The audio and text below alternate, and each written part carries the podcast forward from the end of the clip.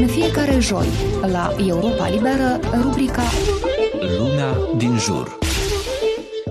Un rus intră într-un bar georgian. Ar putea fi începutul unui banc din vremea sovietică, însă povestea noastră este de fapt despre un bar din Tbilisi de azi, intrat în colimatorul naționaliștilor ruși, după ce a interzis explicit accesul rușilor pro-Putin din cauza invaziei din Ucraina. Mai precis, barul de Daena a impus vize rușilor, punându-i să completeze un formular pe net în care pot declara că sunt anti-Kremlin, dacă vor să intre. În formular trebuiau bifate următoarele puncte. N-am votat cu Putin, e un dictator. Condamn agresiunea rusă din Ucraina. Crimea este partea Ucrainei. Abhazia și Țingvali sunt ale Georgiei și așa mai departe. Formularul online se încheia cu sloganul Slavă Ucrainei. Solicitanților de vize de intrare în bar li se mai cerea, printre altele, să nu vorbească rusește cu personalul, să nu ceară să plătească în ruble și să nu se angajeze la beție în discuții politice. Noi suntem pentru egalitate și unitate, însă trebuie să ne asigurăm că imperialiștii ruși, spălați pe creieri, nu intră la noi, se spunea într-o declarație pe site-ul barului din Tbilisi, a cărui pagină de web nu se deschidea astăzi 11 august. La 2 august, Barul de Daena publica o nouă declarație în care spunea că adversarii lui îl pedepsesc publicând review-uri negative pe net, 5.000 la număr, potrivit fondatorului localului, Data Gurgiev, astfel că ratingul pe Google al barului a coborât la 2,4. Atacatorii au plasat pe net numeroase comentarii incitante, neadevărate, inclusiv că ar fi vorba de un bar gay, a cărui simplă existență ar fi o dovadă că Georgia trebuie atacată și distrusă.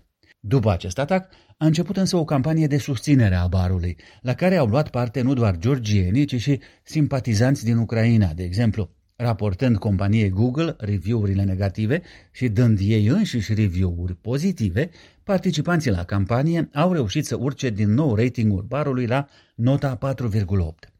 Potrivit serviciului georgian al postului nostru de radio, în spatele atacului pe net împotriva barului din Tbilisi s-ar afla o grupare rusească relativ amorfă de șovini și ultranaționaliști care își hărțuiesc adesea pe net adversarii, avându-și originile în organizația patriarhală Statul Masculin, interzisă deja în Federația Rusă. La 5 august, fondatorul fugar al organizației, Vladislav Pozniakov, a minimalizat campania împotriva barului din Tbilisi, calificând-o drept infantilă, însă a spus că el nu exclude alte încercări de destabilizare în viitor.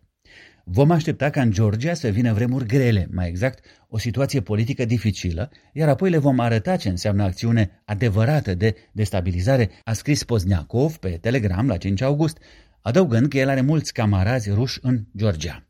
Serviciul georgian al Europei Libere scrie că asemenea amenințări nu pot fi ignorate într-o Georgie condusă de un guvern a cărui atitudine ambiguă față de integrarea europeană a provocat mari proteste de stradă anul acesta. Situația este cu atât mai delicată cu cât, de la invadarea Ucrainei de către Rusia, zeci de mii de ruși s-au refugiat tocmai în Georgia, unii dintre ei ca să evite sancțiuni internaționale sau persecuții politice. Egor Kutepov este reprezentantul filialei georgiene a organizației neguvernamentale Rusia Liberă, care se opune războiului din Ucraina și ajută activiștii ruși ajunși în Tbilisi. El a declarat serviciului georgian al Europei Libere că oameni ca Pozniakov sunt utili autorităților ruse, care caută să intimideze criticii autoexilați în Georgia și să creeze discordie între ruși și georgieni. În trecut, Pozniakov a făcut agitație anti-georgiană pe net, spunând recent că a venit momentul denazificării Georgiei, o aluzie la retorica folosită de Putin ca justificare a invadării Ucrainei. Serviciul georgian al Europei Libere notează că barul vizat de naționaliștii ruși, ca și un monument din apropierea lui și un parc, și-a luat numele de la un manual de limbă georgiană numit Dedaena sau limba maternă, scris în 1876 de educatorul Jacob Gogebashvili, la șapte decenii după ce Imperiul Rus impusese localnicilor folosirea limbii ruse. De Daena a fost și denumirea protestelor din 1978, care au forțat autoritățile sovietice să renunțe la planul de a revoca statutul georgienei ca limbă oficială.